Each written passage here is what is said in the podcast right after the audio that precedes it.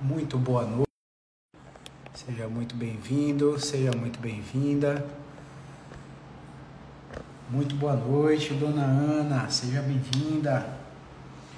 Silvia Correia, Rosane Scarpa, Duda Lapa, seja muito bem-vinda.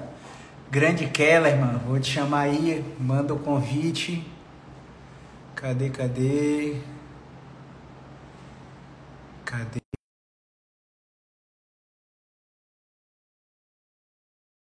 Grande Flavinha, grande Lívia.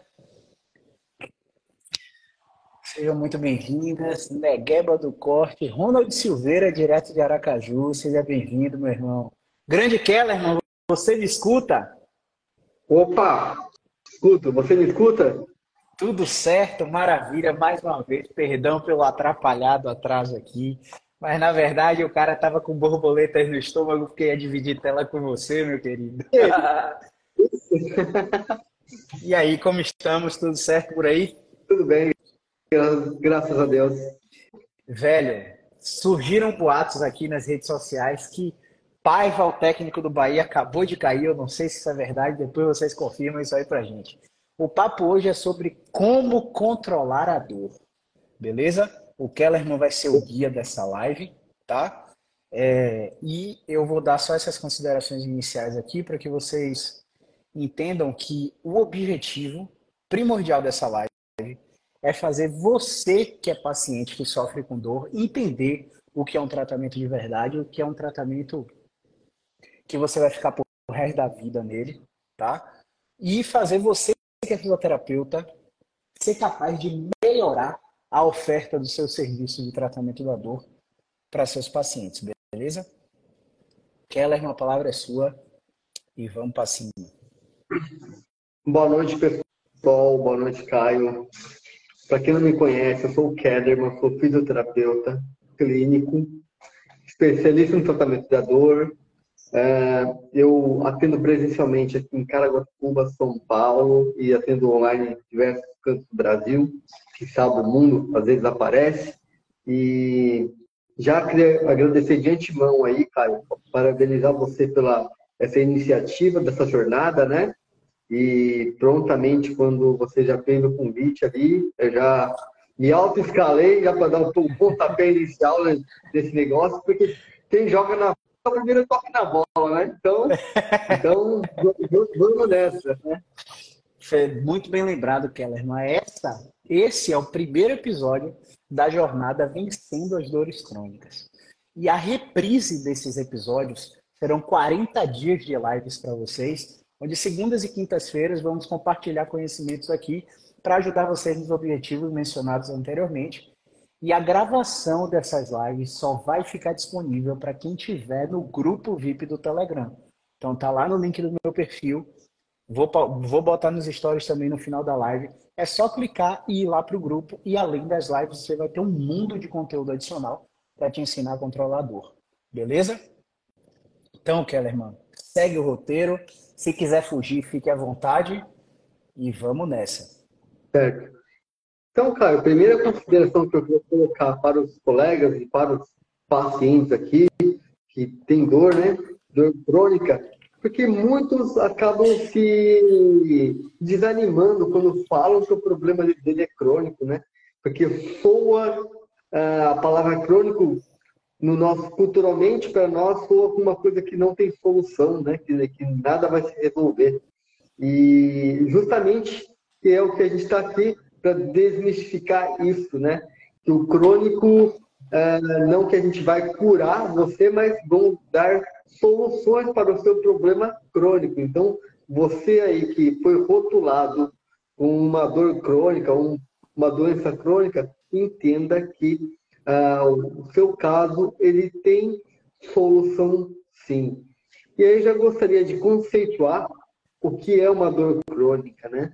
Uh, de uma forma bem assim, generalista e simplista, dor crônica é aquela dor que já te acompanha por mais de três meses, quando a gente considera somente a questão de tempo né, de dor. Então, se você tem uma dor, ou seja ela residual, que te acompanha por mais de três meses, Isso é, você não precisa sentir dor todos os dias, mas ele mexe, essa dor aparece, né? Já te acompanha por um longo tempo, você tem uma dor crônica, tá? Então, primeira consideração que eu queria colocar para, os, para as pessoas que a dor crônica é aquela dor que te acompanha, né? Por mais de três meses. Maravilha. É, nada a declarar sobre essa colocação do Keller, não definiu com maestria o que é dor crônica. E eu queria falar um pouquinho com vocês a respeito da relação da dor crônica e os exames de imagem, que é o primeiro ponto e que eu considero muitas vezes, na verdade, na maioria esmagadora das vezes, um processo iatrogênico. E o que, que é isso? Um processo de erro na tomada de decisão do profissional da saúde.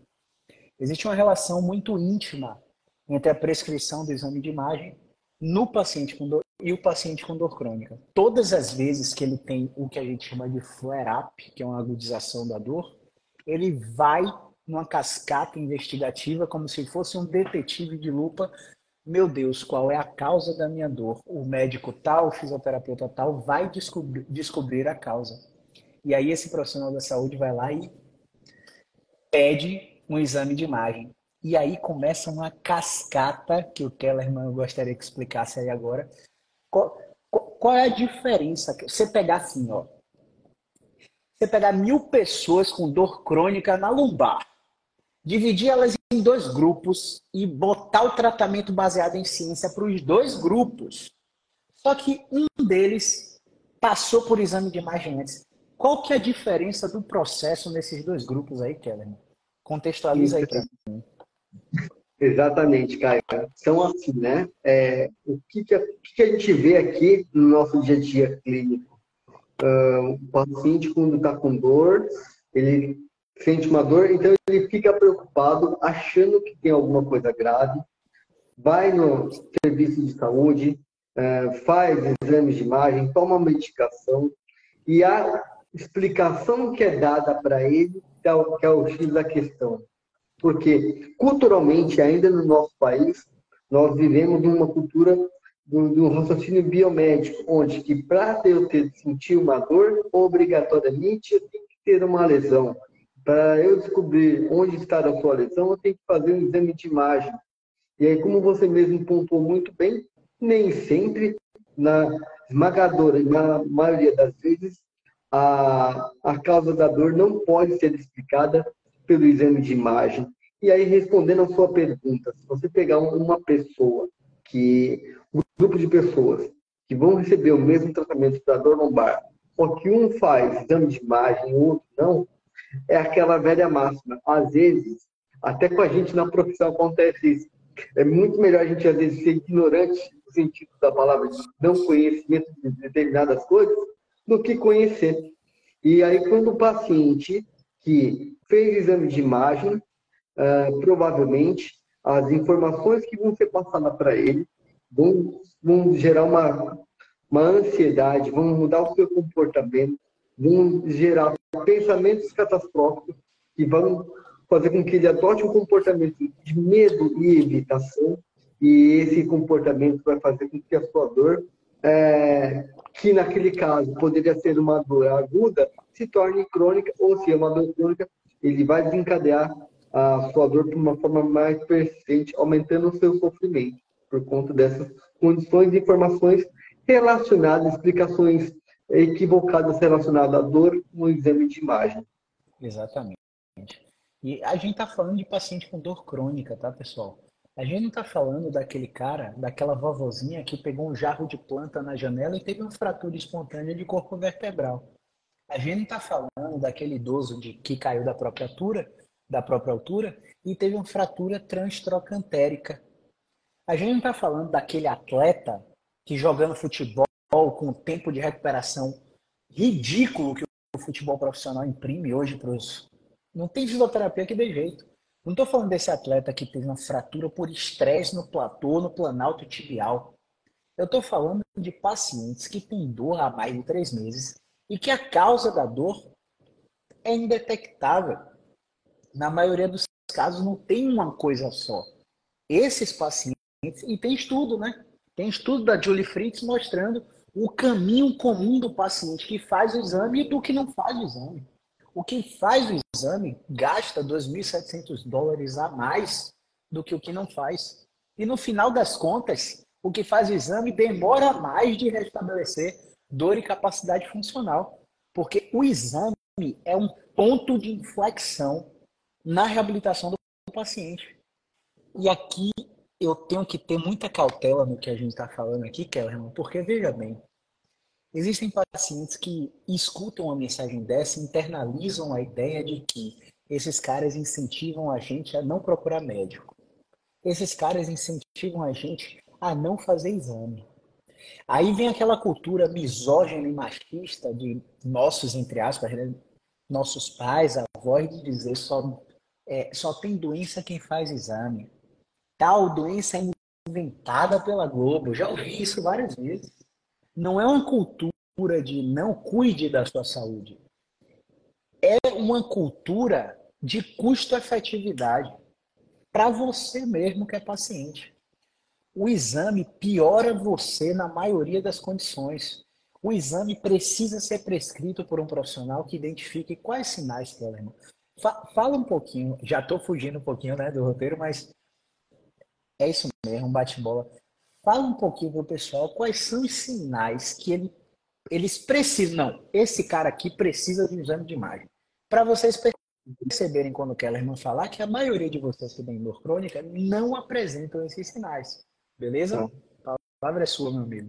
Basicamente, Caio, para esses pacientes, eu costumo fazer praticamente três ou quatro perguntas no máximo. Primeiro, você teve trauma, queda ou acidente. Por quê? Para descartar a fratura. Exame de imagem. Se você teve história de queda ou acidente, provavelmente você vai precisar de um exame de imagem para descartar uma possível fratura. Segunda condição. Você teve febre junto com a dor? Ah, eu tive. Provavelmente você pode estar com um processo infeccioso. Então, provavelmente você vai precisar de um exame de imagem você teve perda de peso sem motivo, uma dor noturna, febre junto com a dor à noite, né? Uh, mal-estar, náusea, perda de peso sem motivo? Uh, tive. Então, provavelmente, você pode estar diante de um tumor, de um câncer. Então, nessas condições, quando o paciente ele afirma uma delas, provavelmente ele irá precisar de um exame de imagem. Caso contrário, o paciente fala, não, nenhuma dessas condições eu tive, eu passei, provavelmente você não irá precisar de exame de imagem. E a gente sabe, né, Caio, que apenas de 1 a 2% no máximo dessas condições atinge os pacientes com dor crônica. Então, a probabilidade é muito baixa. Não que ela não existe, ela existe, mas é muito menor do que a gente imagina, do que a gente vê por aí no nosso dia a dia clínico, né? Exame de imagem feito a rodo por outras questões de vieses que a gente não vai entrar aqui em detalhes porque não é a pauta da live ainda. Cara, é, eu, eu às vezes eu, eu gosto de falar disso porque há dois meses atrás eu recebi um paciente aqui que tinha 16 sacolinhas de exame de imagem, 16 sacolinhas de ressonância. Sendo que para o pescoço tinham três ressonâncias no intervalo de dois anos. E ela não sofreu trauma queda acidente. A paciente chegou e assim que ela começou a contar a história, ela desembestou a chorar. E ela desembestou a chorar porque ela acreditava que ela tinha três hérnias de disco. Quer dizer, na imagem tá lá, né? Não estou dizendo que ela não tem. Ela tem três hérnias de disco no pescoço bursite tendinite ruptura do manguito rotador no ombro, epicondilite no cotovelo e síndrome do túnel do carpo no punho. Detalhe, no, no braço é só de um lado que ela tem dor, mas as alterações de imagem estão nos dois membros. Ela tinha duas hernias, ela tem duas hernias de disco lombar, síndrome do impacto femoroacetabular, condromalácia patelar com artrose no joelho e tendinopatia do calcâneo. Tudo isso baseado nos achados dos exames de imagem que ela trouxe. Essa paciente tinha uma dupla apresentação clínica com resposta sintomática concorrente Ponto. Cervical e lombar. E nós lidamos com essa paciente em dois meses e todos, todos os sintomas foram controlados. Ela está sem dor? Não. Ela que vacile de fazer o exercício em casa para ver se a dor não volta. Todos os fatores biopsicossociais foram trabalhados. Por causa de casos como a dessa paciente que eu atendi, eu gosto de falar que o exame. Falar não. Eu não estou afirmando nada aqui, tá, pessoal? Mas pense um pouquinho. Se esse exame de imagem não parece ser, só parece, tá? Não parece ser um conflito de interesses brutal de quem prescreve, do profissional prescritor, e da clínica que vai executar o exame. Você acha que isso não existe? Na Big Pharma, o cara prescreve um remédio e o laboratório tal que vende dá comissão para o prescritor. Você acha que no exame de imagem não existe isso? O negócio é que o exame de imagem não é inerte como a população pensa. A população acha que o exame de imagem ah, não vai fazer mal, não. Faz um mal terrível. Faz um mal terrível. Então, é, é eu gosto de levantar essa reflexão para ver, porque você assistiu do Psique? Alguns episódios. Pronto, quem assistiu do Psique? Ainda estou criando coragem para encerrar a série, porque foram três episódios ali que foi um foco no meu estômago, cara, para ver aquilo, sabe? Eu falei com vocês, eu chorei assistindo o Psique. Eu, eu já tinha tido essa recomendação, inclusive por uma das mentoradas, a Flávia, Flavinha, não sei se está aí, um abraço para a Flavinha. É, e eu não tinha assistido, eu peguei o final de semana para assistir oito ou nove episódios, termina a série, e ele conta a epidemia de opioides nos Estados Unidos. É, e no final, eu não vou contar o final porque eu quero que vocês assistam, mas enfim. É um negócio, é uma atrocidade, pô. É uma atrocidade. Então a gente tem que ter muito cuidado com o que a gente prescreve. Beleza? Então, vamos nessa, Kelly. Flavinha Quais fatores. Tá aí, ó. É, Flavinha tá aí. Me, me fala um pouquinho, Kellerman. Quais são os fatores que podem fazer com que uma dor se torne persistente? O cara desencadeou uma dor na lombar, uma dor no pescoço aí e começou ontem. Quais cuidados que ele tem que tomar para que essa parada não passe de, de 12 meses e se torne tudo que a gente já conhece relacionado à dor crônica? Então, é, o que de fato, né, Caio, faz os pacientes uma dor tornar persistente, é, aguda, ou uma crise, né, se tornar persistente, está muito vinculado aos nossos pensamentos, às nossas crenças, né? E nossos comportamentos. Então, a gente sabe que uma experiência de dor, ela é capaz de modificar o nosso comportamento. E o nosso comportamento, ele também está sendo influenciado pelos nossos pensamentos. Então, por exemplo, se você tem uma dor no pescoço, você vai lá na internet, busca informação, o que pode ser, as informações basicamente que encontram na internet são mais ameaçadoras do que vão, vão te falar coisas boas, né?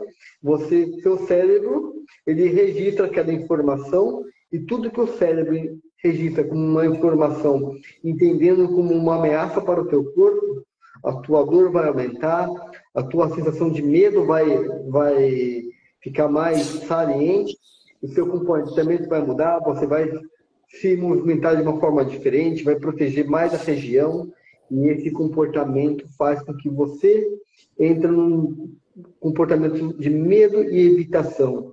E isso vai levar você a um descondicionamento da estrutura ao qual você. Toxic, exatamente. Você evita né, a determinados movimentos, gerando um descondicionamento e gerando incapacidade. Então, uh, o principal fator é o que a gente fala do é os pensamentos catastróficos. Você é, é, o famoso tempestade no copo d'água. Você tem uma dor, você acha que aquilo é o fim do mundo, e aí você conta com o seu vizinho, o seu vizinho fala que, é, que um, um, amigo dele também teve, que ele teve que fazer cirurgia e nunca mais foi o mesmo. E uma, um outro fator, Caio, que, que eu acho que é o mais importante de, de cronificação das dores é o que a gente fala de autoeficácia, ou seja, é a capacidade que o indivíduo tem de lidar com a dor, né, é, para fazer uma atividade. Como que ele lida com isso? Tem pacientes que têm auto, auto-eficácia, ou seja, ele lida muito bem com aquilo, ele enfrenta o problema, e tem pacientes que têm uma baixa autoeficácia, ele tem dificuldade de lidar com aquilo, ele acha que ele não consegue, ele se sente inseguro, e esses perfis de paciente tendem a cronificar mais, a gastar mais nos seus tratamentos e demorar mais para resolver uh, o seu problema de dor crônica. Beleza, maravilha. Quem tiver pergunta pode deixar nos comentários que a gente vai parar para responder, tá, pessoal? É, Imagina, Kellerman, dois cenários, tá? Estou com uma coluninha aqui só para ficar bem didático. Imagina dois cenários. Você desencadeou uma dor no quadril brutal. Incapacidade nos primeiros passos de manhã, começa a melhorar no meio da manhã, meio-dia está com dor de novo, fica nessa oscilação. De noite, quando você deita aqui e repousa, que você acha que vai melhorar, começa a doer. Você tem que tomar dipirona o tempo todo por causa da dor. Está vivendo com dipirona há 6, 7 anos. Aí um médico olha para você e dois cenários. Um médico olha para você e fala: Keller, fiz um exame de imagem do seu quadril. O seu quadril é a interseção dessa bolinha, que é a cabeça do fêmur, com essa colherzinha aqui, que é o acetábulo. O seu quadril está com um desgaste aqui. E esse desgaste, quanto mais você correr, mais ele aumenta. Quanto mais você pegar peso em academia, mais ele aumenta. Então, para evitar esse desgaste, você está proibido de fazer atividades de impacto. Não com essas palavras, tá, pessoal? A maioria dos profissionais falam de uma forma que, meu Deus do céu, até te encanta a restrição. A restrição que ele te passa te dá uma ideia de cuidado com o seu corpo tão grande que você, meu Deus, ele está cuidando de mim. Você internaliza isso aqui, beleza? Cenário 2. Você passa no fisioterapeuta, fisioterapeuta deita você flex seu quadril máximo, joga impacto, não dói, roda para interno, roda para externo, estende, faz o PKB para ver se não tem tensão neuroadversa, coloca você para agachar, coloca você para fazer cama elástica. Como é que você está, Kevin? Você todo mesmo jeito, igual. A gente tacou o impacto em você, você não piorou, testamos o seu teste, a dor não foi concordante. Você apresenta uma resposta à movimentação. Eu acho que esse problema aí não é grave, e que você precisa de um protocolo de exercícios para dar suporte não só à estrutura do seu quadril e nada, suporte nada tem a ver com fortalecimento e entender o que é está acontecendo com sua dor. Dito esses dois cenários, Kellerman, você tem 65 anos de diagnóstico de artrose avançada e está nesses dois cenários, tá? Só que você mora em um triplex. Você mora em uma casa com, com laje, enfim, enfim. Seu quarto é no terceiro andar, Kelly. No cenário 1 que o médico falou para você, como é que você sobe a escada? Tranquilamente. Você vai subir, nem vai lembrar da dor. Vai subir. Não, no cenário 1, Keller, não, não, não me mata. Perdão, perdão, perdão, perdão. perdão eu entendi. Volta, volta, volta, volta, volta, volta. Não, no não, cenário 1 é o que o médico falou aqui.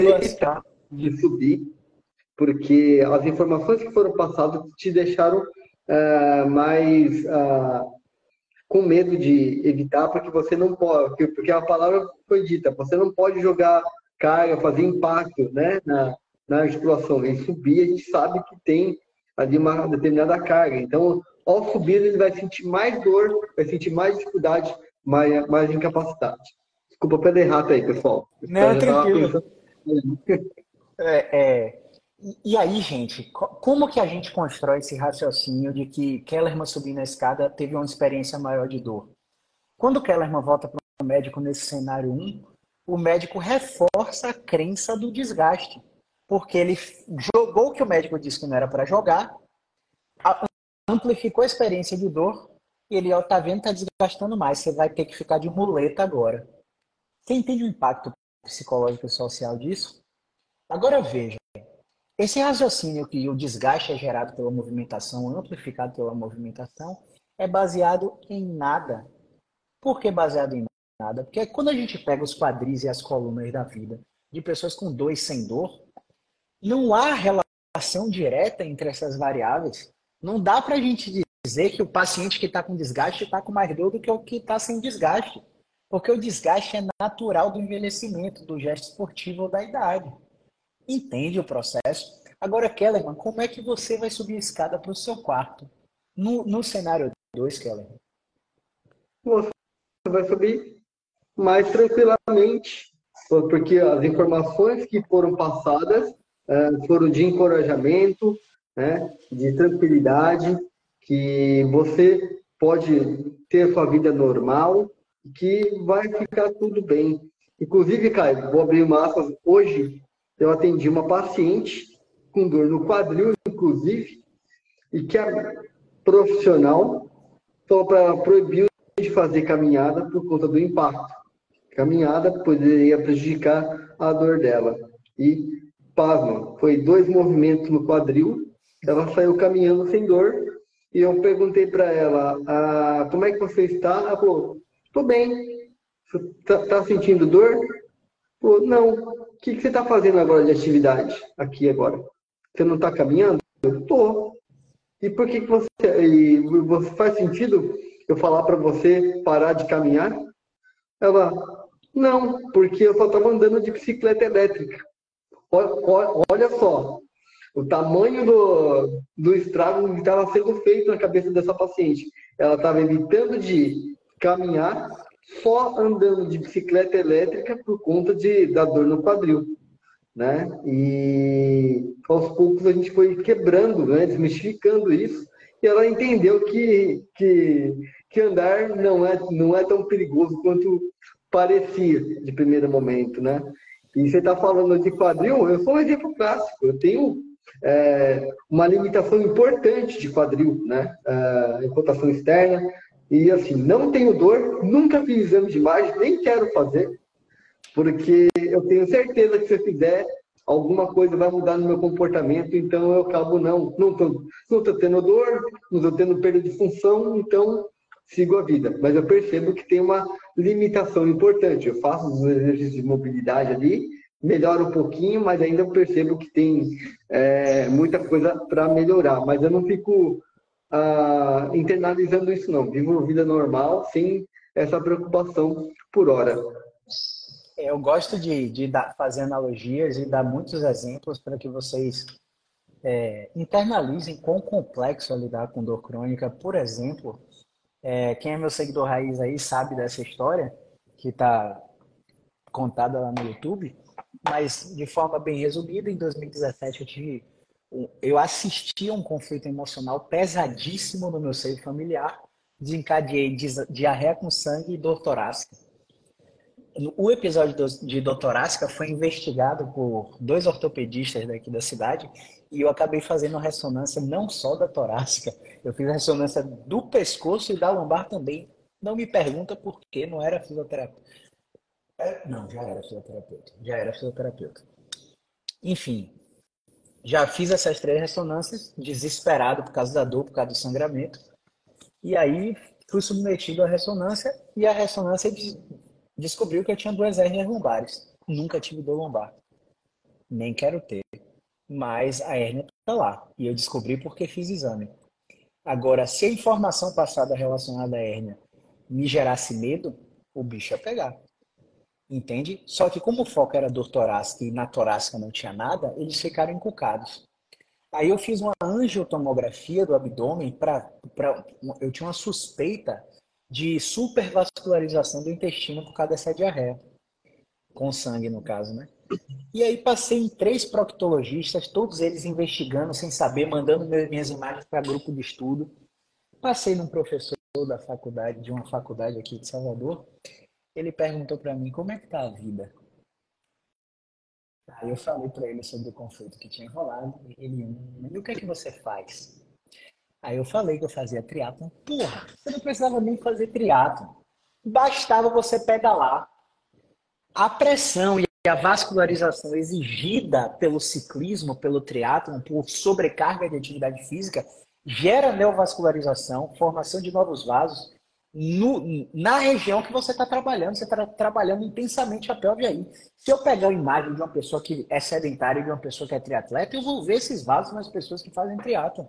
Porque é uma adaptação que o corpo sente para nutrir aquele tecido.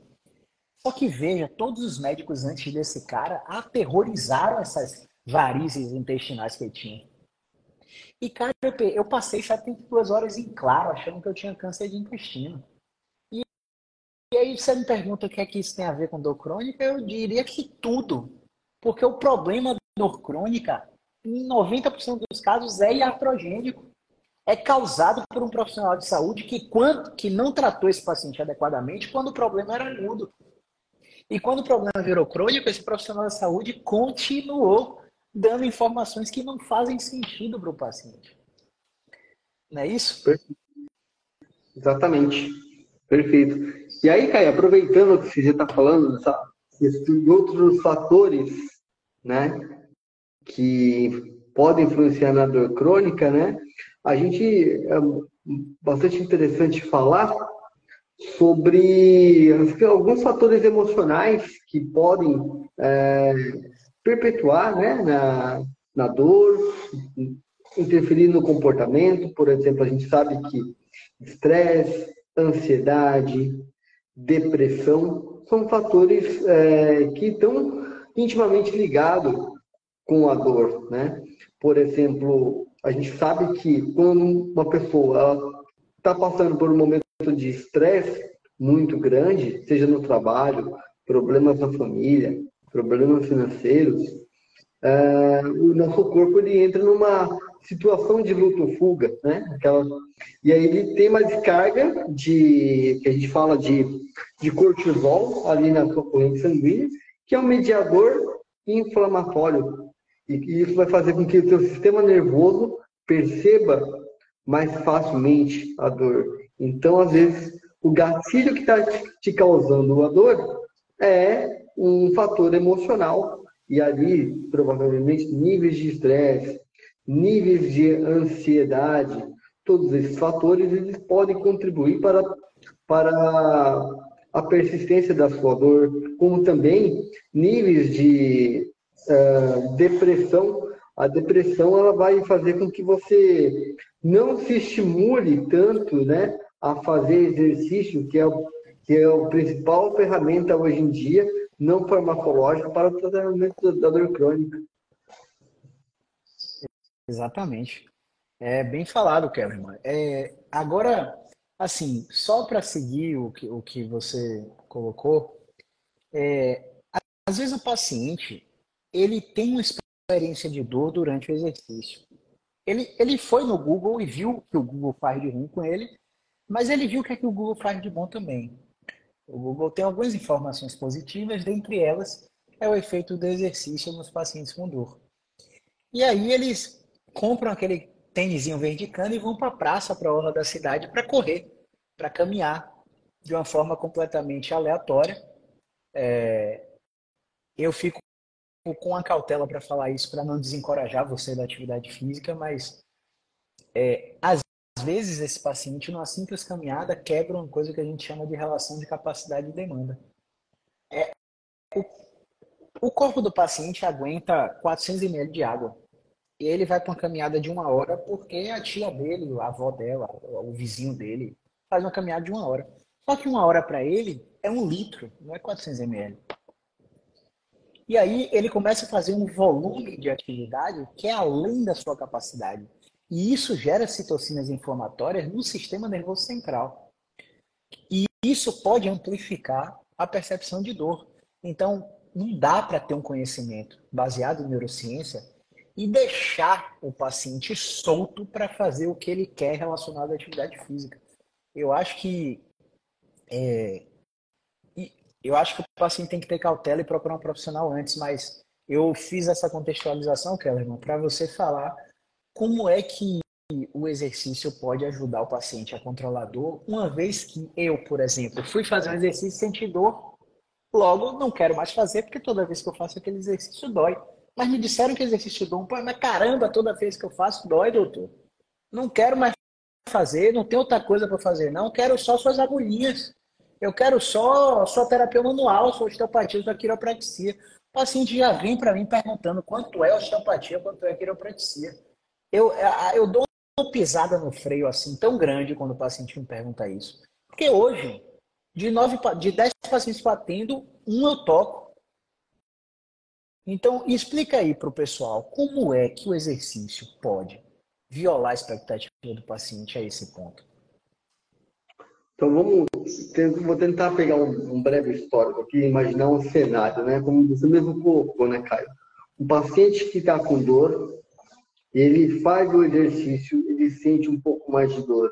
E é muito natural. Se eu não tivesse o conhecimento que eu tenho hoje, eu, eu, eu agiria igual ou, ou até pior, como a grande maioria desses pacientes com dor. Né? Então, por que, que isso acontece? Porque ainda culturalmente o paciente ele entende que se ele tem uma dor, ele tem uma lesão.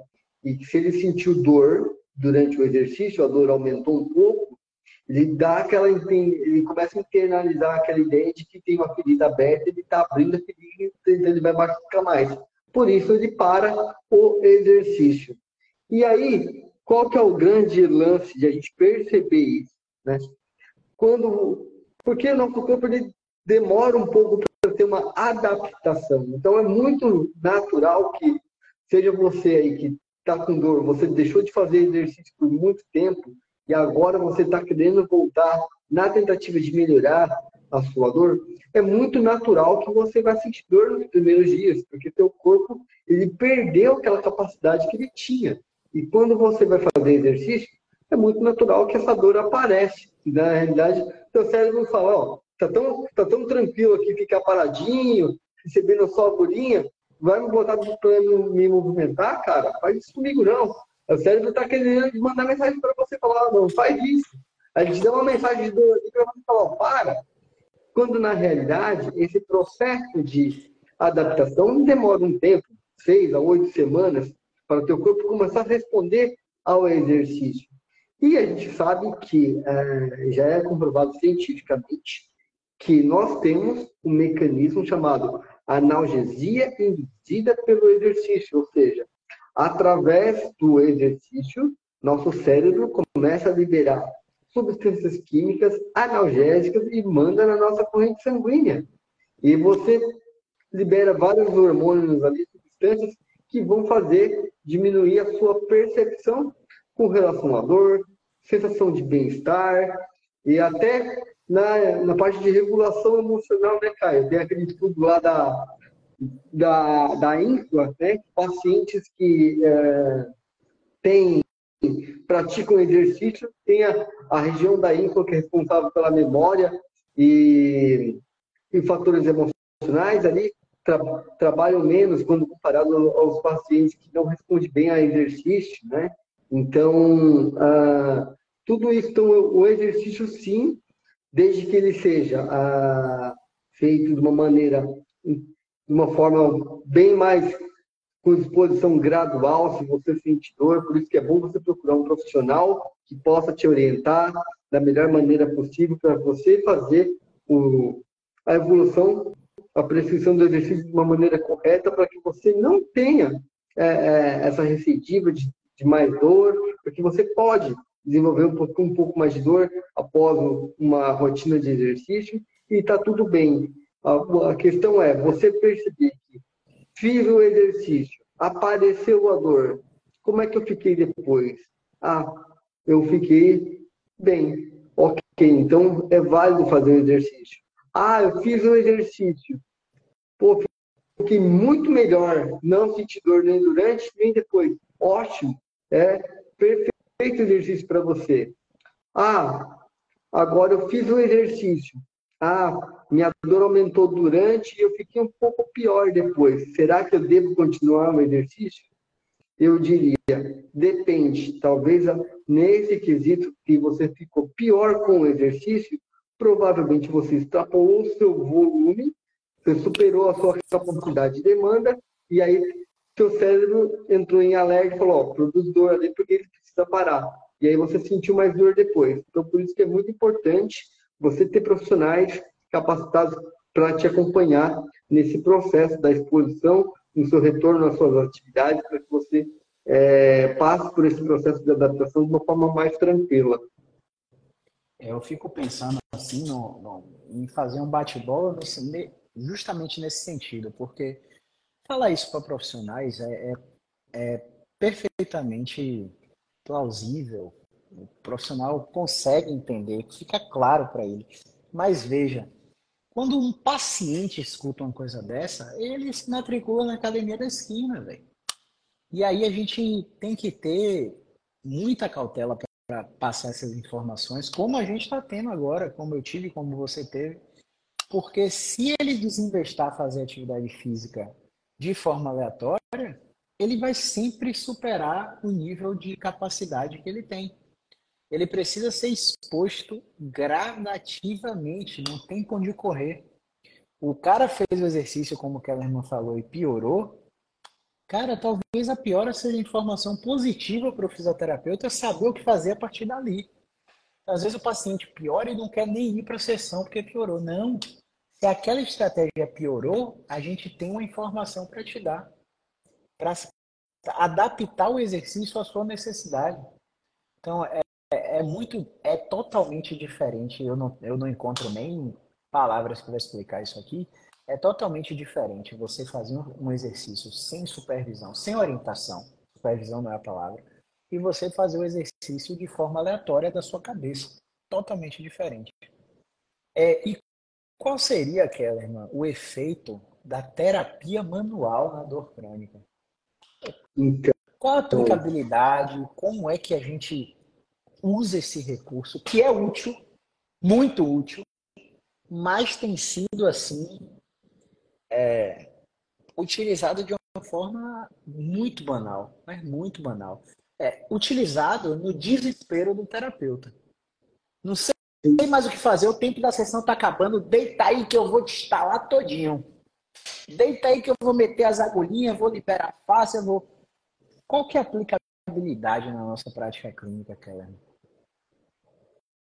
Assim, em linhas gerais, a gente vê muito, né? Como você mesmo colocou, na minha prática clínica eu tenho usado cada vez menos.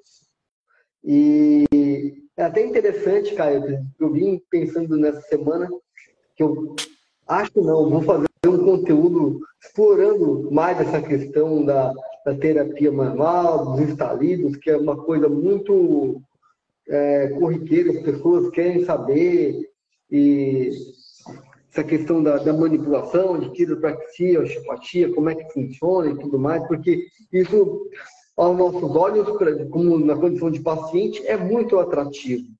Primeiro que o paciente ele acha né, que tem algo, alguma coisa fora do lugar e que a terapia manual vai corrigir, vai colocar alguma coisa no lugar. E aí a dor dele vai melhorar. Primeiro pensamento que o paciente tem é isso: ele travou da coluna, está com a dor, e aí ele acha que saiu do lugar, tem que procurar um profissional para poder pôr no lugar. E esse tipo de informação, é, ela é muito reforçada por ainda, eu vejo por a maioria de nós mesmos, né? que somos uh, terapeutas manuais, com, onde nós aprendemos algum, alguns conceitos que ainda pregam ou pregavam né? esse tipo de coisa, que tudo luxação vertebral, aquela coisa toda, que tinha que posicionar, alguns testes específicos que a gente utiliza para poder falar que uma perna está mais curta do que a outra, né? o quadril está mais grudado do que o outro, é, a posição do pé, né? e só, só para alongar um pouquinho, para você ter ideia, esse dia eu vi uma postagem ah, ah, de um médico, né, de um médico falando é, do exame de baropodometria, que ah, o cansaço mental dele, é, de, ele estava com cansaço mental, diminuindo a sua produtividade, e que falaram para ele que esse cansaço mental dele estava vinculado com o posicionamento do pé, que ele precisava de uma palmilha para corrigir isso, para melhorar a pisada, para corrigir, melhorar a performance é, do, da, da, questão cognitiva e mental. Eu pensei, o povo é, povo é muito bom de. Né? Então, assim, as explicações é, faz muito sentido. Mas, voltando à sua pergunta, é, o que, que acontece? A terapia manual é um excelente recurso para os pacientes com dor. Ela causa, ela leva né, o paciente a alívio da dor, recupera movimento. Só que qual que é o grande problema. São efeitos de curta duração. É igual você tomar um remédio. Você deitou na maca, fez os procedimentos, te instalou inteiro, você sai dali, dali zerado. Dois, três dias depois, a sua dor volta. E o paciente, então, ele começa a perceber, né? Que, ah, dor voltou, vou ter que ir lá de novo. Ele volta, faz o procedimento, melhora a dor, e aí ele fica nesse ciclo, até ele perceber que ele fica totalmente dependente desse tipo de procedimento. E que, aos nossos olhos, isso talvez não seja ah, da melhor forma, né? Não, não dá autonomia para o paciente. O paciente fica preso, vinculado a uma técnica, a um procedimento do profissional. E como que, de fato, a terapia manual ela age no nosso corpo, né? Através da, de, de técnicas manuais, o nosso corpo ele vai liberar substâncias químicas analgésicas, igual o exercício, né? E, e aí, o que que acontece? Uh, o nosso cérebro, então, ele, ele diminui uh, essas ameaças né, percebidas e você causa um relaxamento naquela região que você estava sentindo dor. Então você tende a, a, melhorar por conta dessa condição, porque não é porque tinha algo fora do lugar, e sim pelo efeito neurofisiológico que a terapia manual ela promove nesses pacientes. E quando de fato então a gente precisa utilizar é, nesses pacientes, é, eu particularmente na minha prática clínica utilizo quando as minhas estratégias de movimento é, ativo com o paciente, elas falharam. O paciente, você testa os movimentos, o paciente ele vai agravando, ele vai piorando. E às vezes você precisa utilizar a terapia manual. Aí é como muito bem você fala, quando Deus sopra no, no ouvido, você vai lá, você utiliza esse processo da terapia manual para quebrar esse ciclo de proteção e dor. Porque às vezes um estímulo uh, rápido vai fazer com que o teu cérebro, então, ele consiga uh, gerar essa sensação de relaxamento na região, melhor, melhora da, da dor, diminuição da melhora da mobilidade também. Ao contrário do que, por exemplo, pacientes fibromiálgicos, a gente não tem estudos dizendo que não fibromiálgico, mas sensibilizados, digamos assim. Então, às vezes, quando você está ali, o paciente se você percebe que o exercício para ele naquele momento está agravando, a terapia manual ela pode ser um, um indicativo que você pode, o paciente pode responder bem para que você depois entre com os exercícios, exercícios de uma forma mais ativa para que esse paciente responda e cada vez menos você vai dependendo, vai desmamando esse paciente da terapia manual, incluindo atividades para ele no dia a dia, para que ele mesmo faça sozinho. Maravilha. É, ainda sobre a aplicabilidade né, da terapia manual, é, veja paciente, o Kellerman falou bem, de uma forma bem clara aí, as estratégias de movimento falharam.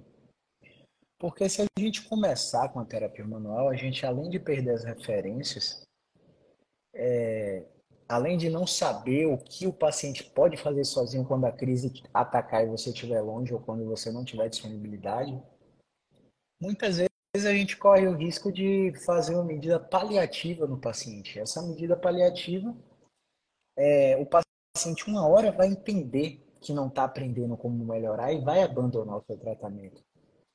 Então, eu costumo falar que vence quem melhor se adapta. Eu sei que você foi criado em escola de osteopatia, em escola de quiropraxia, eu também fui. E eu te digo assim, se você vier para a nossa metodologia, vai piorar antes de melhorar todos os meus pacientes que eu comecei a fazer o 80-20 de terapia manual versus exercício e, e ir desmamando aos poucos do tempo, todos reclamaram. Todos, sem exceção, reclamaram. O processo de educação que foi fazendo com que eles entendessem esse processo. Pô, caramba, você lembra que você vinha aqui fazia quatro sessões de osteopatia, a gente fazia terapia manual, apertava você, alisava você, instalava você você saía super bem. Na outra semana você estava aqui do mesmo jeito e não tinha nada para você fazer em casa. Quando eu viajava, vi Maria, era um desespero total, ia para outro profissional, às vezes piorava no outro profissional. Então agora, olha só, eu nem toquei em você, você só fez isso aí, você tá melhor. Olha como tá seu agachamento, seu, levanta, seu, seu levantar do braço, né? E uma outra coisa de aplicabilidade da terapia manual, assim, você falou muito bem do, da ausência de resposta dos pacientes sensibilizados, né? Pacientes que desencadeiam flare-up, é você não aplicar tudo de vez. O cara fez um flare-up na sua frente, um recurso de terapia manual nele, para ver se modula a dor. Modulador volta a retestar ativamente. Fez outro flare-up na sua frente, outro recurso de terapia manual para ver se modula a dor. O paciente tem comportamento de medo e evitação. Cara não dobra, não gira o pescoço, não levanta o braço. Pô, engana o cérebro dele, porque é enganar. Terapia manual, a gente engana o cérebro do paciente faz uma manipulação completamente inespecífica lá no talos, no tornozelo, e pede para ele testar o braço de novo. Ele vai ficar. Que isso, cara manipulou meu pé, tá pedindo para eu levantar meu braço outra vez? Não. Deixa eu ver isso aqui. Cara, o cara levanta com mais naturalidade, com menos hipertonia, porque ele acredita que a gente fez alguma coisa incrível nele e ele muda a experiência de dor. Você percebe que a aplicabilidade da terapia, nesse caso, transformou o comportamento evitador para enfrentador? Perfeito. Então, não é, cara, você trabalhar o paciente com, como se fosse uma linha industrial, uma indústria têxtil de fazer camisa, deita, inibe hospital, libera diafragma, libera pessoa, manipula lombar, manipula TM, manipula... Não é assim, cara. Individualizar o tratamento, você está atendendo por plano de saúde, nem no plano de saúde a gente oferece uma merda dessa para o paciente. E, enfim, é, vence quem melhor se adapta, não, tem para onde correr. É, é isso. É uma onde agora, Keller? Falar um pouquinho da comunicação, né? Como que é importante é, a comunicação, é, tanto do, da relação terapeuta com paciente, construção de uma boa aliança terapêutica, né? Que eu acho. Hoje eu estava refletindo, Caio, antes de entrar na live, que se eu pudesse trocar todos os meus cursos que eu já fiz de técnica, técnicas na fisioterapia, e eu acho que trocaria, eu começaria a minha carreira hoje, se eu pudesse começar minha carreira do zero, eu começaria investindo em cursos de comunicação. Embora eu ainda não me considero um bom comunicador, venho melhorando, né? Mas a gente percebe hoje que a comunicação, para qualquer área da sua vida, não é só para fisioterapia, para qualquer área que você for trabalhar, a comunicação ela é essencial, né? Para que você tenha é, sucesso em qualquer coisa que você for fazer. E falando da comunicação de para paciente, primeira coisa, primeiro algum, queria destacar alguns pontos que muita gente talvez não faça, né? Que é o processo de escuta ativa, né?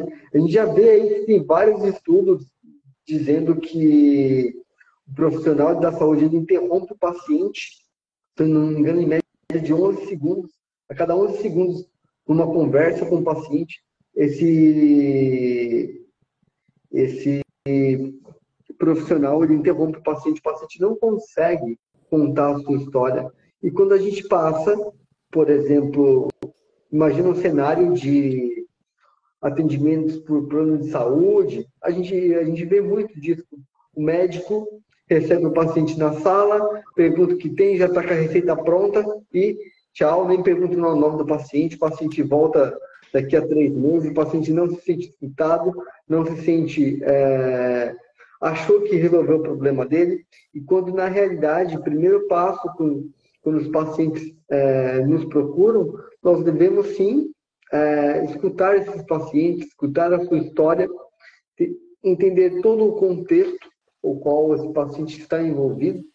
E um detalhe muito interessante, né, é, nessa escutativa, fazer o espelhamento também para você observar as expressões faciais do paciente, é, remover até objetos próximos ali que estão tá, é, colocados né, entre o terapeuta e o paciente. Então, você se sentir, o paciente tem que se sentir que você está próximo dele, está com ele, e quando o paciente então, começa a contar a história, eu falo da maneira como eu faço, eu escuto a história do paciente com uma folha em branco em mão, porque eu não sei o que vai acontecer.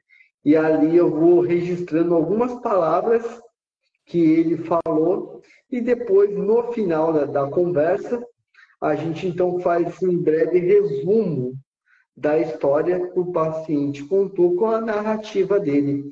E quando o paciente, é, quando a gente faz esse exercício, o paciente se sente escutado por alguém, acho que entendeu o meu problema.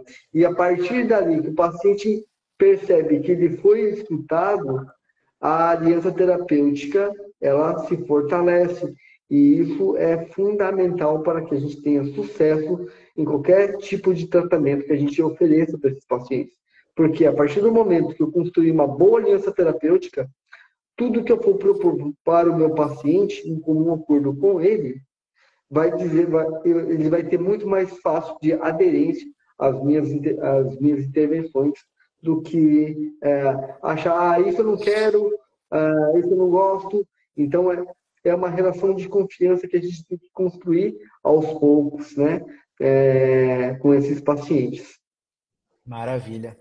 Kellerman, você consegue responder essa aí da Sandra Sampaio? O que você acha, da aplicação de lidocaína no local, no local da dor? Uh, Sandra, se for uma dor crônica, se a gente colocar, né, de forma geral, geral assim, uma dor crônica, provavelmente, se você tem uma dor no ombro, por exemplo, já há mais de oito meses, você colocar lidocaína no local da dor, provavelmente você vai ter um efeito muito curto, né? E talvez não tenha nem efeito. Por quê? Porque uma dor crônica, quando ela é, é passa por mais de três meses, acontece uma, uma alteração na informação do seu cérebro e não no local onde dói. Então, quanto mais tempo você passa com dor, menor a probabilidade do local onde dói estar tá envolvido com sua dor. Então, você provavelmente, não tem uma lesão tecidual, o tecido ali ele já cicatrizou e essa dor que está ali no seu ombro provavelmente vem é, uma informação do seu cérebro. E esse processamento que a gente precisa é, melhorar, né? Então, provavelmente essas uh, aplicações locais provavelmente não vai ser tem uma grande probabilidade de não ter sucesso no tratamento. Assim como lidocaína, a gente vê vários casos de osteoartrose, de aplicação de ácido hialurônico e tudo mais, né? Então, assim, é, perceba assim, não é que eu sou contra a aplicação. Você pode até aplicar, porém, tem que ser sempre associado com outras intervenções. Não acho que uma única intervenção vai resolver o seu problema. E se é uma intervenção local, provavelmente é, eu acredito que se tratando de uma dor crônica, provavelmente está muito uh, associado ao insucesso nesse tipo de tratamento. O que, que você acha, Caio? Rapaz, se Sandra conseguir ser um pouco mais específica, para quê, por quê, lidocaína, em que casos, a gente consegue ajudar muito, mas é o que o Kellerman falou aí, na minha opinião, né? É, a dor crônica tem por definição ser uma experiência, que pode ser sensorial ou emocional associado à lesão real ou potencial. Na lesão real, legal usar para que você mascare o sintoma e exponha gradativamente o paciente. Na lesão potencial, o drive é mais central e cognitivo e qualquer tipo de intervenção estrutural parece não ter muita relevância para esse tipo de paciente. Então, se fosse minha mãe, eu escolheria uma outra, um outro, uma outra estratégia. Eu estou fazendo uma rápida pesquisa aqui. Dor na coluna e região lombar. É. é. Tenho, eu acredito, Sandra, que tem outras intervenções mais é, eficientes do que essa. Ó, o nosso querido Leonardo Ávila nos agraciou com a uma enciclopédia de 40 mil gerações sobre o tratamento farmacológico para as dores crônicas. O Léo, que por um momento foi professor de, de uma pós-graduação em dor, de uma das mais patenteadas do país, e ele mostrou por A mais B as intervenções com analgésicos simples, anti-inflamatórios não esteroidais, antidepressivos, opioides somente se benefício superar o risco, assim como os guidelines da NICE, assim como os guidelines da, é, do NHS, né, do, do, do NHS britânico. Então, não há recomendação internacional para uso de lidocaína nesses casos. Dor crônica na coluna lombar precisa ter educação em dor, junto com prescrição de exercício em exposição gradativa, junto com terapia cognitivo-comportamental, talvez esse tipo de intervenção medicamentosa, em pouquíssimos casos. Qualquer coisa diferente disso foge completamente da linha científica. Então, não, não, é, mais, não é muito sobre o que a gente pensa, sabe? É sobre o que as evidências têm mostrado. Agora, é claro, porra, tentei todas as intervenções baseadas em ciência e não melhorei, eu vou tentar até reiki, até barra de... Com todo respeito, tá? Sim. Eu acho que reiki ajuda em muitas coisas. Eu acho que microfisioterapia ajuda em muitas coisas, a acupuntura ajuda em muitas coisas. Mas para dor crônica, o que a gente tem de padrão ouro é isso que a gente acabou de citar, né? Então, se há o padrão ouro, por que procurar algo diferente? Então, eu fiz uma breve pesquisa aqui na PubMed e, tipo, não acho muita coisa legal a respeito de lidocaína, não. Mas é, é isso. Enfim, é só uma opinião. É, estamos aonde, querido Keller? Vamos falar de importância de hábitos, estilo de vida, alimentação, né? Como que isso interfere na dor crônica? É, Massa. Primeiro, a gente sabe que, é, por exemplo, um bom é, de hidratação é fundamental para a nossa vida. E a gente sabe que tomar água é importante para a preservação ali também, a é, nutrição dos discos né, intervertebrais, quando a gente está falando de coluna especificamente mas ah, o consumo de água ele é importante sim para que você tenha menos dor, né? Porque existe uma relação, né, Caio, ali do, do teu rim com a coluna lombar, por exemplo, se você tem um déficit é, hídrico, provavelmente você sobrecarrega seu rim, que ele pode estimular ali regiões de conexão com a lombar e você desencadear uma dor lombar por conta por falta de água, né? Então, a gente sabe aí que alguns estudos mostram que o ideal é a gente consumir em torno de 35 ml por, pelo seu peso, né? Então, é importante você se manter hidratado para que você diminua um dos fatores de risco para desencadear dores, né? Então, hidratação aí é fundamental no nosso dia a dia para uh, evitar fatores de risco de cronificação ou até episódios de dor. O que, que você pensa? Maravilha. Maravilha. É, eu, eu acredito que, assim, a gente não tem alguma evidências fortes sobre isso, não, mas se o sistema nervoso tem que se preocupar com o controlador, por que dá mais trabalho a ele para lidar com o processo de desidratação? A gente poderia ter várias explicações baseadas em mecanismos, em fisiologia, para poder te justificar por, que, que a gente acredita nisso, mas a verdade é que a maioria dos pacientes, a maioria das pessoas, eles não são nem capazes de controlar a quantidade de água que bebem. Se você pegar aí 35 vezes por quilo de peso, aí você pesando 80, 80 quilos, 70 quilos, não. Bota um foguetinho aí nos comentários, tem pessoas na live ao vivo aí. É, bota um foguetinho nos comentários quem controla a exata quantidade de água por dia e se controla há quanto tempo faz isso? Coloca aí, porque aqui, ó.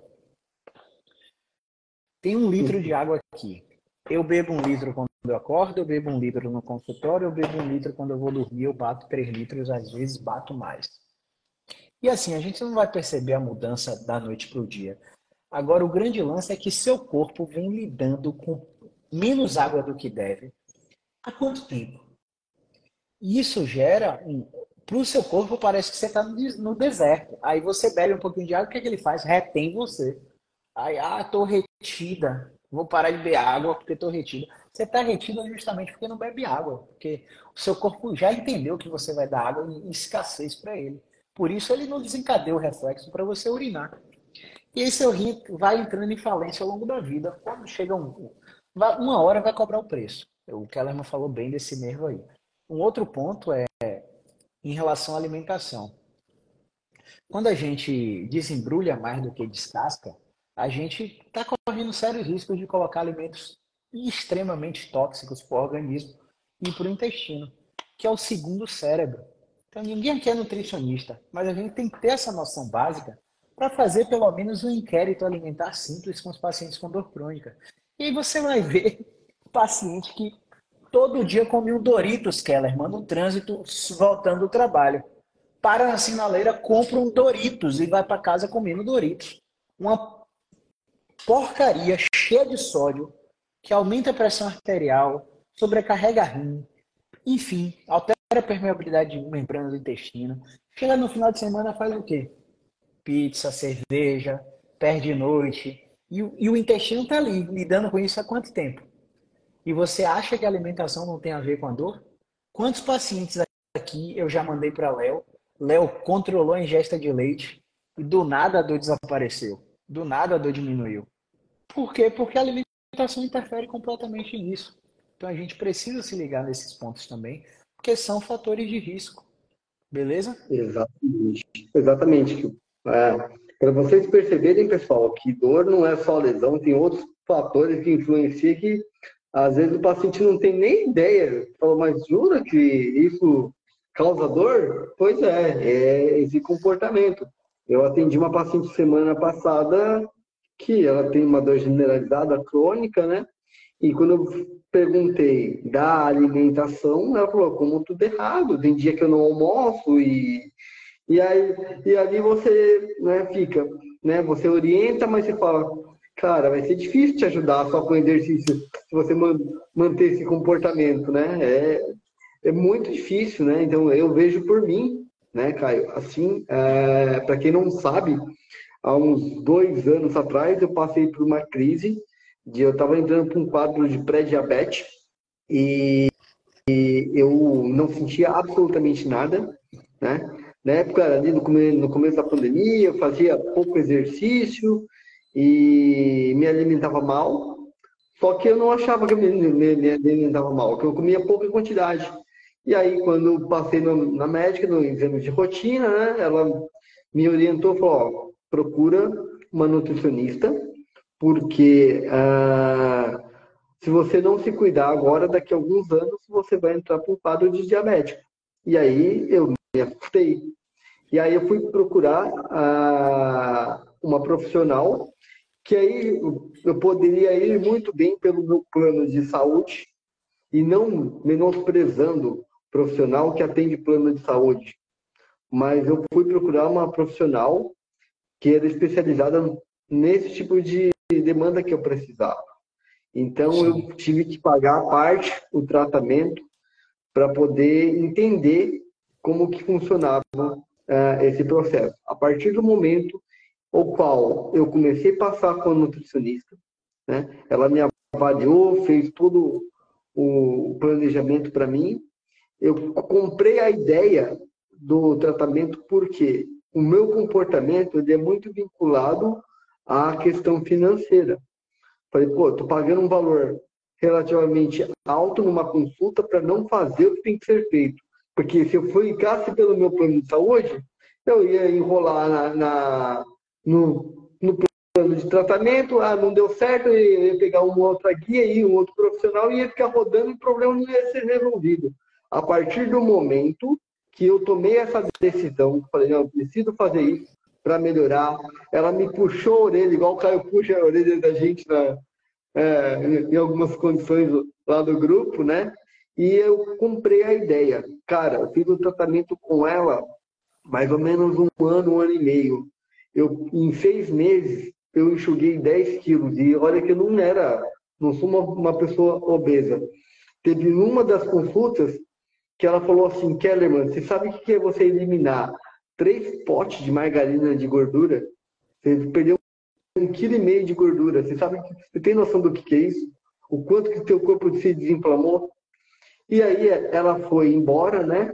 E a gente não teve mais a consulta, mas graças a Deus ainda consigo manter a parte do da dieta que ela me passou, né? E me adaptei muito bem. Não foi fácil porque tem várias questões de família que come tudo errado e também influências né, de, de colegas, de sair de final de semana, o ambiente. E eu fui resiliente com tudo isso. Hoje eu dou umas escapadas, dou, mas eu estou consciente de como que eu posso voltar. E está tudo bem. Sim. E aí, inclusive, eu passei na médica ah, no, mês passado, no começo do mês e, pasme, meus exames de sangue tá melhor do que da, da primeira vez. Eu fiquei, eu fiquei impressionado. Colesterol baixo, triglicéridos baixos, glicemia controlada.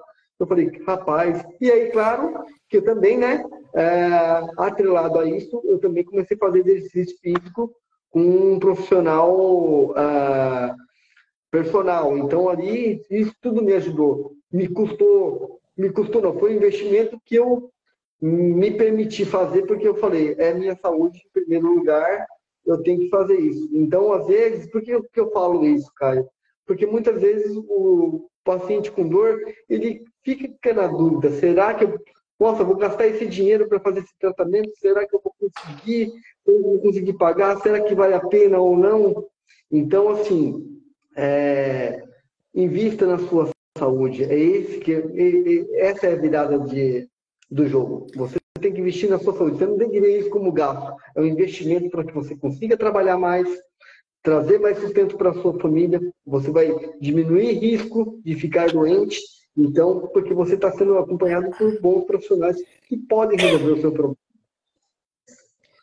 A dúvida não é se o nosso tratamento funciona. A dúvida é se você é capaz de se comprometer consigo mesmo e executar o que a gente pede para você fazer. Exato. o preço, o preço é um marcador de comprometimento. Então, se a gente viesse aqui, sentasse na minha frente, contasse a sua história por 50 reais, e eu passasse uma tarefa de casa para ele, para ele fazer cinco vezes no dia por 72 horas, você acha que ele ia fazer? Agora, se o cara cobra 350 reais e te pede, ó, é essa coisa ridícula aí que você tem que fazer em casa, é só três vezes por dia. Meu irmão, o paciente manda a vida para mim executando. Claro que não é só por causa disso, mas eu acredito. Gente, eu não gosto de expor isso aqui, não, mas eu vou falar só para fazer uma analogia. Todas as semanas eu tenho uma cota de paciente gratuito. Porque eu acredito muito que a gente precisa devolver para o mundo o que o mundo deu para a gente. Isso se vai em forma de doação na sua, na sua organização financeira, e isso pode ir em forma de doação do seu conhecimento. Tanto faz como você O negócio aqui para desbloquear a abundância em sua vida, você precisa doar. Eu acredito muito nisso e eu faço isso desde 2014, quando eu fiz o CIS lá com Paulo Vieira, que é um dos maiores coaching do Brasil. E, e isso transformou a minha vida de uma forma que eu, eu quero falar disso só para te fazer essa analogia. A maioria dos pacientes da cota gratuita não tem o comprometimento dos pacientes pagos. A maioria dos meus atendimentos para minha própria família não tem o comprometimento dos pacientes que me pagam por tal. Exato. Você pode experimentar isso em todas as esferas da vida. Quanto mais fácil vem, menos comprometimento você tem, menos valor você dá. Então, existe, por exemplo, eu falo sempre isso para os alunos. Tem um profissional no Brasil que cobra R$ 1.500 de consulta e já comprou 25 mil reais em três atendimentos. Existe um, um, um político que viajou de jatinho para a cidade do cara para fazer três consultas com o cara. E as três consultas custaram 25 mil e o cara saiu da cirurgia com três consultas. E quem que imagina um dia o serviço, a prestação de serviço de um fisioterapeuta custar tudo isso? um dia eu vou chegar nesse patamar, porque eu acredito que é possível e eu estou correndo atrás disso. E por acreditar, eu vou traçar metas para realizar isso. E eu estou falando isso porque você que é controlador, você precisa acreditar que pode controlar a dor. Não adianta você estar diante do cara do Einstein, do professor da USP, do cara que dá aula em Boston, nos Estados Unidos. E um fator diferencial entre o paciente que tem resultado e o que não tem é a expectativa prévia de que vai ter resultado.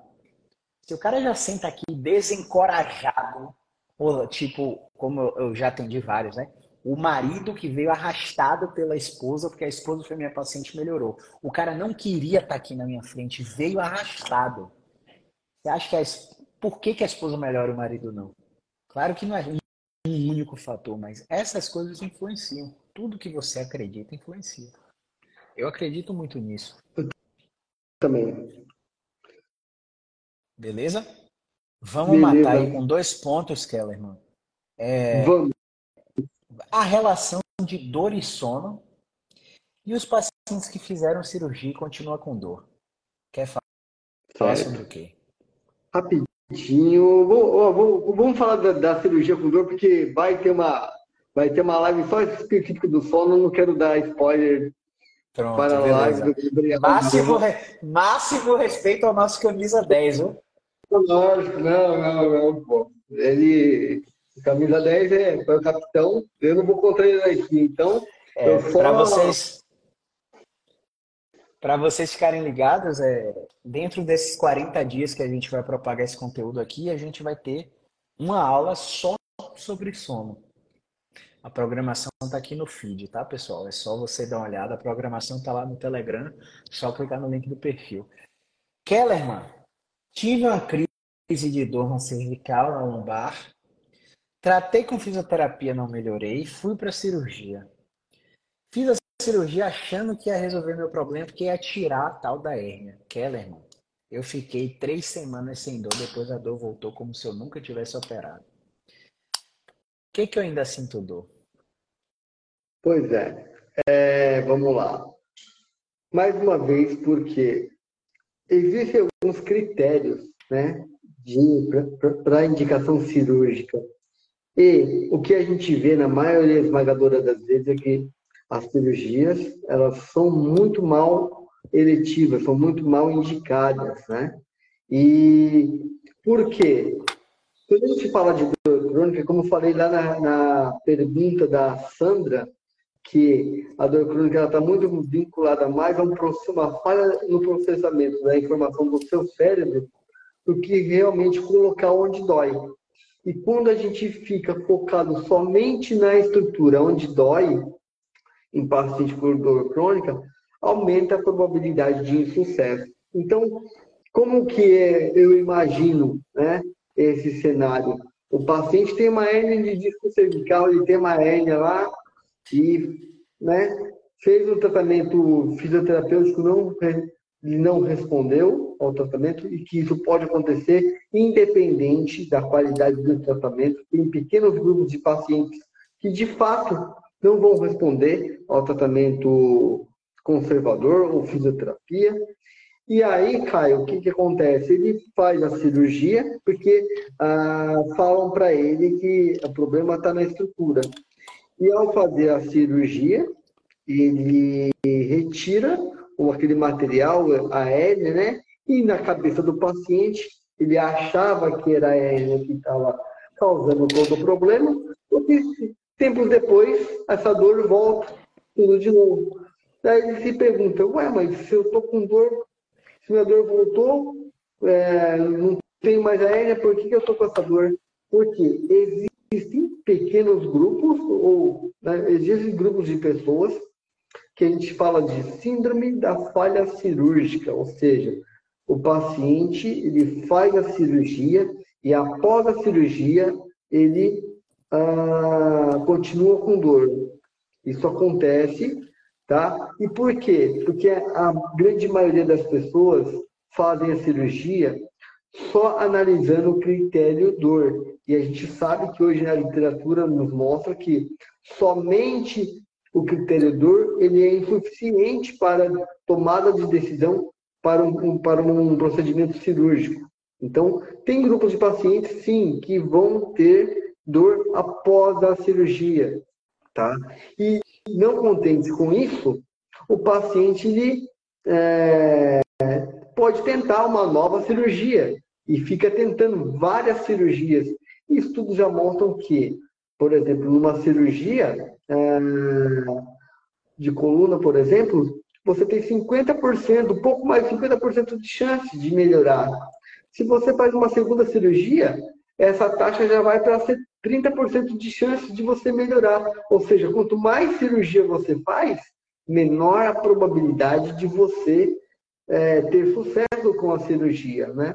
Inclusive, Caio, tem até o, o médico americano, né, Ian Harris, que ele fez um estudo de, com várias cirurgias de diversas áreas do corpo, e ele chegou à conclusão que a taxa de sucesso de cirurgias, né, em mais de 6 mil e, e pessoas, eu não lembro né, o número com exatidão, ele operou em mais de 6 mil pessoas e apenas 14% ah, tiveram ah, melhora, né? Então, ou seja, a maioria delas não respondeu bem a, a cirurgia. Então, mais uma vez, você comparar um paciente, né, tem, tem vários estudos entre você fazer uma cirurgia de verdade com uma cirurgia placebo.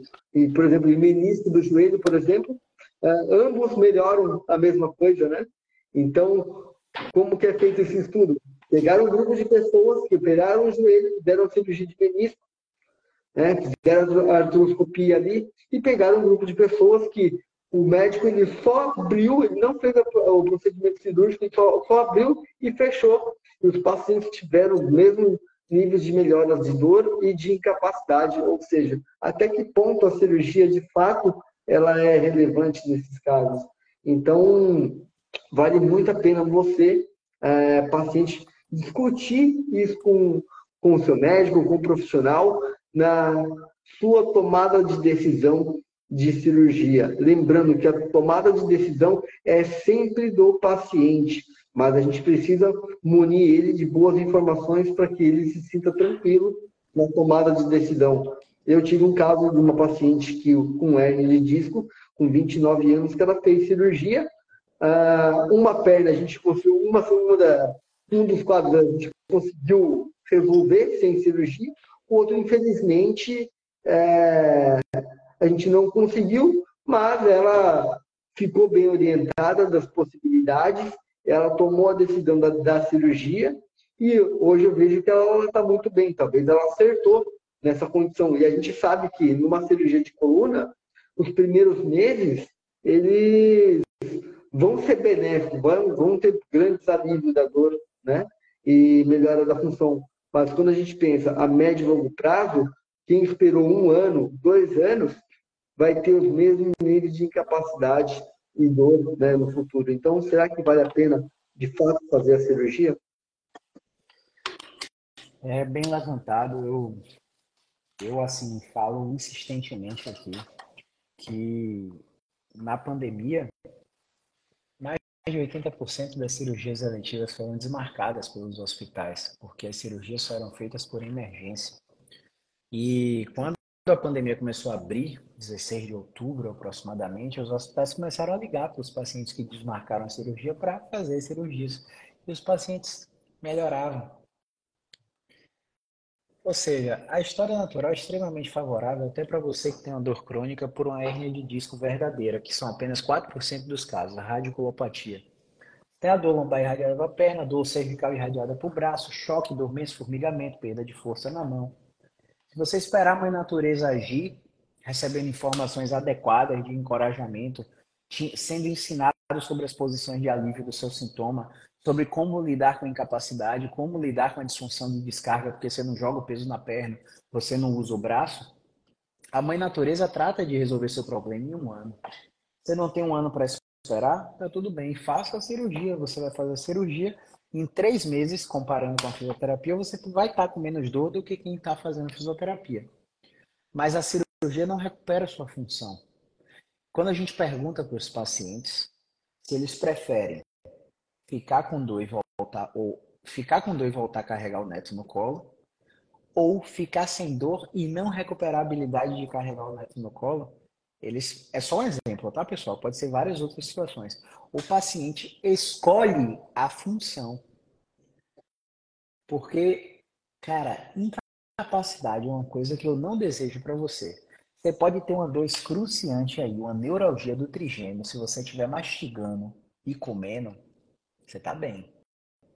Agora, se você tiver uma dor facial simples, que impeça a sua mastigação, e você se olhe no espelho e você esteja cada vez mais magro, cada vez mais desnutrido, com imunodeficiência, com imunodeficiência quê? Com a imunidade sendo derrubada, pegando resfriado o tempo todo, do nada pega uma infecção. Tudo isso porque a função mastigatória não foi devolvida. Porque você focou na doença. Você foi médico e dentista e não foi no fisioterapeuta. Então, assim, dor e incapacidade, elas podem andar juntos e ter relação, e elas podem andar separadas, não tendo relação nenhuma. Às vezes o paciente recupera a capacidade funcional completamente e ainda tem dor. E aí, o que é que faz? Rastreio biopsicossocial o paciente omite muita informação da gente. Muita. Como assim, Caio? Porra, o paciente omite que está brigando com o marido todos os dias, com a esposa todos os dias. Paciente omite que, tá, que descobriu uma traição recente. O paciente omite que o filho está roubando ele para comprar drogas. Você entende? Então, claro que são coisas que você não fala para qualquer pessoa. Mas você tem que entender que esses fatores te mantêm em estado de alerta o tempo todo, privam seu sono o tempo todo. E na live de sono você vai entender porque sono é bom para tudo. E se você não tiver sono, você é praticamente um zumbi ambulante. Beleza? Maravilha. Considerações finais aí, pergunta. O que, é que você tem para dizer para pacientes e para fisioterapeutas? Duas mensagens, uma para cada um. Vamos lá. Caro paciente que está com dor crônica, sofrendo aí, primeiramente, é, quero que você saiba que eu compartilho e entendo da sua dor. Sei o quanto, o quanto é, é sofrido para você, né? Não conseguir brincar com seu filho no chão, não pegar o seu filho no colo. E por mais que seja crônico, a sua dor, que você acha que já tentou de tudo e não resolveu, você que está desanimado, entenda que o seu caso ele tem solução.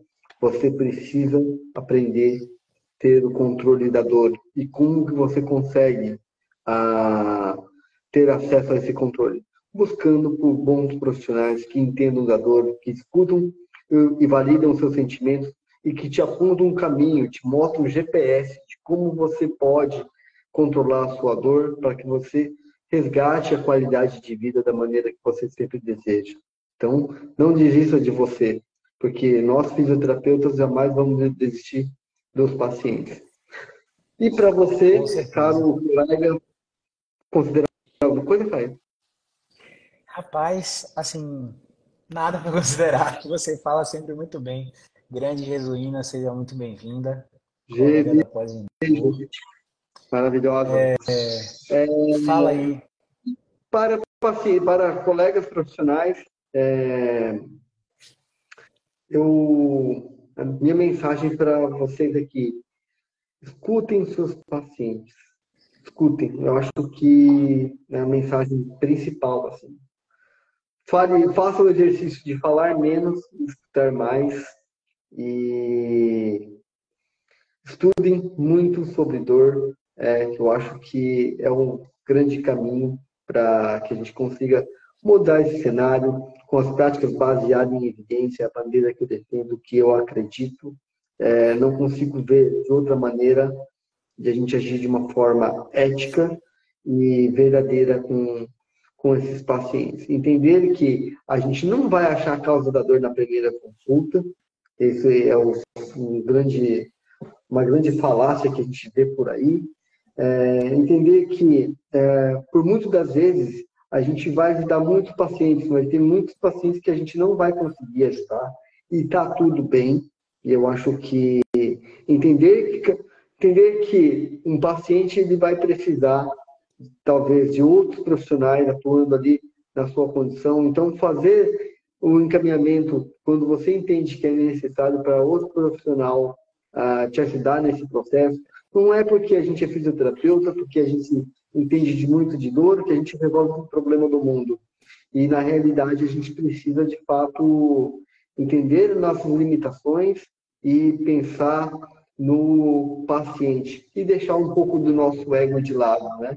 Que a gente precisa entender o, o foco principal é ajudar o paciente e, e independente de qual filosofia você acredita ou bandeira que você defende. Mas eu acho que às vezes a gente acaba não percebendo que a gente cria um, viés de autoridade, empoderamento, que a gente acha que resolve tudo e na realidade a gente percebe que a gente só a gente é apenas um guia para esses pacientes, a gente só direciona. Quem resolve tudo é o próprio paciente.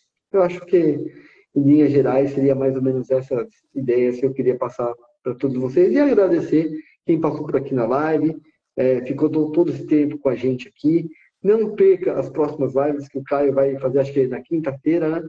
Eu não sei nem, nem quem é, mas eu com certeza estarei presente, né? Porque é sempre um prazer ver colegas falando aqui, conversando, trazendo boas informações para as pessoas. E quem quiser é, tirar alguma dúvida depois, eu vou abrir uma caixinha de pergunta e a gente vai respondendo ao longo da semana aí.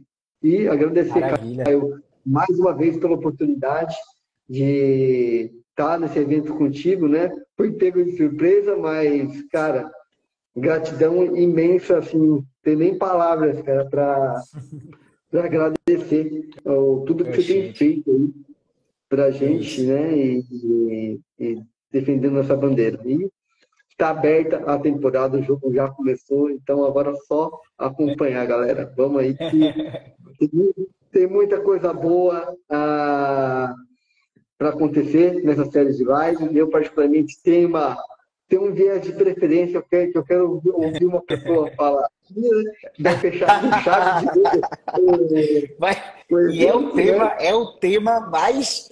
Rapaz, que tema, viu? Eu a última aula, 11 de setembro, 8 horas.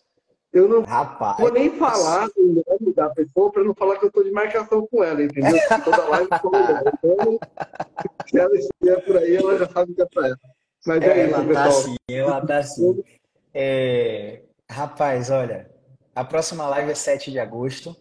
É... Vai ser uma super profissional que eu admiro demais. A gente vai falar sobre dor no ombro, vai passar sobre todos os diagnósticos possíveis e como que a gente enxerga isso, tá? Então, vocês que são fisioterapeutas, vocês que são pacientes que têm dor no ombro vão ser muito beneficiados. 7 de agosto, segunda-feira, 8 horas ao vivo. A gravação dessa live vai estar disponível no grupo do Telegram. Não vai ficar livre aqui para todo mundo, só quem está no grupo do Telegram que vai assistir a reprise de todas as lives, né? Nesses 40 dias. Caio, Fala, um spoiler, se você me permite, ah. é, sua convidada. É, é, incrível fazer a live com ela, porque ela mesma pergunta, ela mesma responde. Você só fica é... ali de, de, de, Isso é ótimo. Né? É muito bom. Oh, eu separei aqui algumas coisinhas enquanto a gente estava falando, eu anotava, né, para não perder o fio da meada. Enfim, porque o HD não está processando tanta informação. Então veja, veja bem, considerações finais. Paciente. Para você controlar a dor, primeiro você precisa ter um estilo de vida saudável. Atividade física regular, no mínimo quatro vezes por semana, hidratação calculada, alimentação planejada, sono regulado, beleza? Você precisa ter saúde mental, controlar estresse, ansiedade, né? Se você tiver acesso a psicólogo, melhor ainda. Se tudo isso estiver ajustado e ainda assim você tiver dor, o que eu acho muito difícil, porque 100% dos pacientes que eu faço esse tipo de inquérito, sempre estão com algum desses pontos desregulados. É, aí você precisa de um tratamento de fato, beleza? Então a mensagem que eu tenho para deixar para vocês é basicamente o que o Kellerman falou já. É, teve uma vez que um paciente falou assim para mim, pô, eu gosto de vocês porque eu como assim você gosta da gente? Eu gosto de vocês porque vocês sempre tentam alguma coisa diferente. Os médicos não encontram diagnóstico e já desistem da gente. Toda vez que eu venho aqui, você faz uma coisa diferente para pelo menos tentar. Né? Uma paciente que é lá de Botafogo, no Rio de Janeiro. E, e enfim, é uma paciente que eu levo para a vida. Então, não desistam de vocês, porque a gente não vai desistir. O Kellerman falou isso muito bem. Fisioterapeutas. É, no mínimo, ousado, no mínimo, arriscado, é, querer tratar a dor crônica de pacientes sem saber os conceitos de neurociência, de comunicação e de escuta que o Keller falou muito bem. Se você não conhece esses conceitos, você precisa se reconceitualizar. Assumir que a faculdade de fato mais deforma do que forma, porque é isso que a gente vê hoje em dia. Mas há cinco anos atrás, para mim, minha faculdade foi literalmente foda. A faculdade. Eu tive os professores que a UFBA tem hoje. Só para você ter ideia. Mas com o conhecimento que a gente tem hoje, a gente vê que, porra, sei lá, 80, 90% do que a gente aprendeu hoje a gente mal aplica. Eu não estou falando de todas as áreas, não, estou falando da minha área só. Então, é por isso que a aula inicial do nosso curso é a faculdade te forma ou te deforma. Porque você já toma logo 10 tapas na cara na primeira aula para ver, ó, ou você desiste ali, pede seu dinheiro de volta, ou você mergulha nessa parada para entender o que, é que a gente está falando. Então, assim, eu vejo muitos, muitos profissionais falando, fazendo coisas que eles veem na internet, aprendendo de orelhada. Mal sabem o porquê do que estão fazendo. Quando encontram um caso complexo, pelo amor de Deus, encaminha eu proibi todos os meus alunos de me encaminharem pacientes. Ontem eu recebi uma mensagem de um aluno dizendo: Ah, encaminhar você, mas lembrei da sua mensagem. Não me encaminhe. O que eu sei, você já sabe, e se você não sabe, é porque não sentou para assistir a aula. Porque o que eu sei está lá dentro. Então, eu não faria nada diferente do que está lá dentro.